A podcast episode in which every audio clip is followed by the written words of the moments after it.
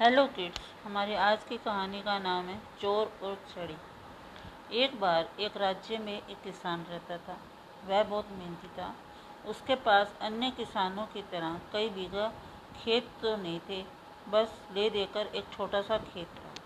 पर वह उस खेत में हर साल मेहनत से मक्के की खेती करता था, जो कि केवल उसके परिवार के भरण पोषण के ही काम आ पाती थी। एक बार की बात है बैसाख का महीना था और मक्के की फ़सल पक कर तैयार थी।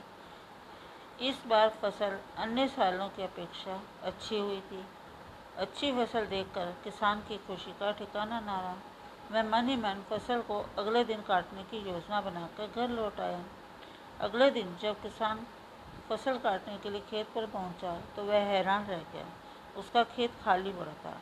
उसकी सारी फ़सल रातों रात चोरी हो गई थी। किसान भारी मन से घर लौट आया। अगले दिन लाचार होकर वह किसान राज दरबार में पहुँचा। वहाँ उसने राजा को अपनी व्यथा सुनाई और चोर को पकड़ने की प्रार्थना की।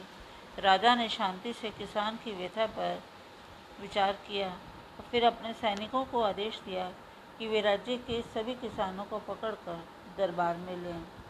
जब सभी किसान दरबार में उपस्थित हो गए तो राजा ने उन्हें चोरी के विषय में बताने के लिए कहा।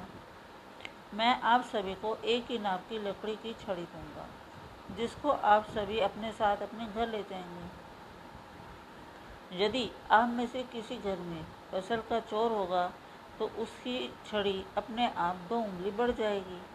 इसके बाद राजा ने सभी किसानों को अपने घर लौट जाने का आदेश दिया।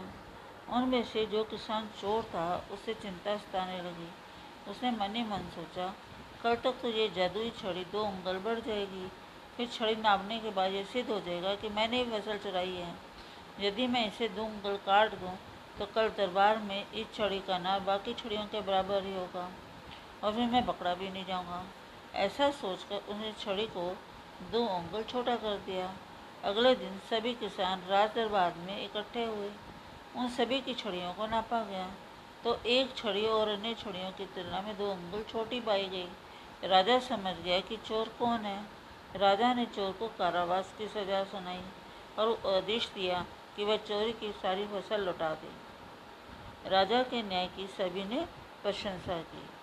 हमें इस कहानी से ये शिक्षा मिलती है, चोर की दाढ़ी में तिनका। Thank you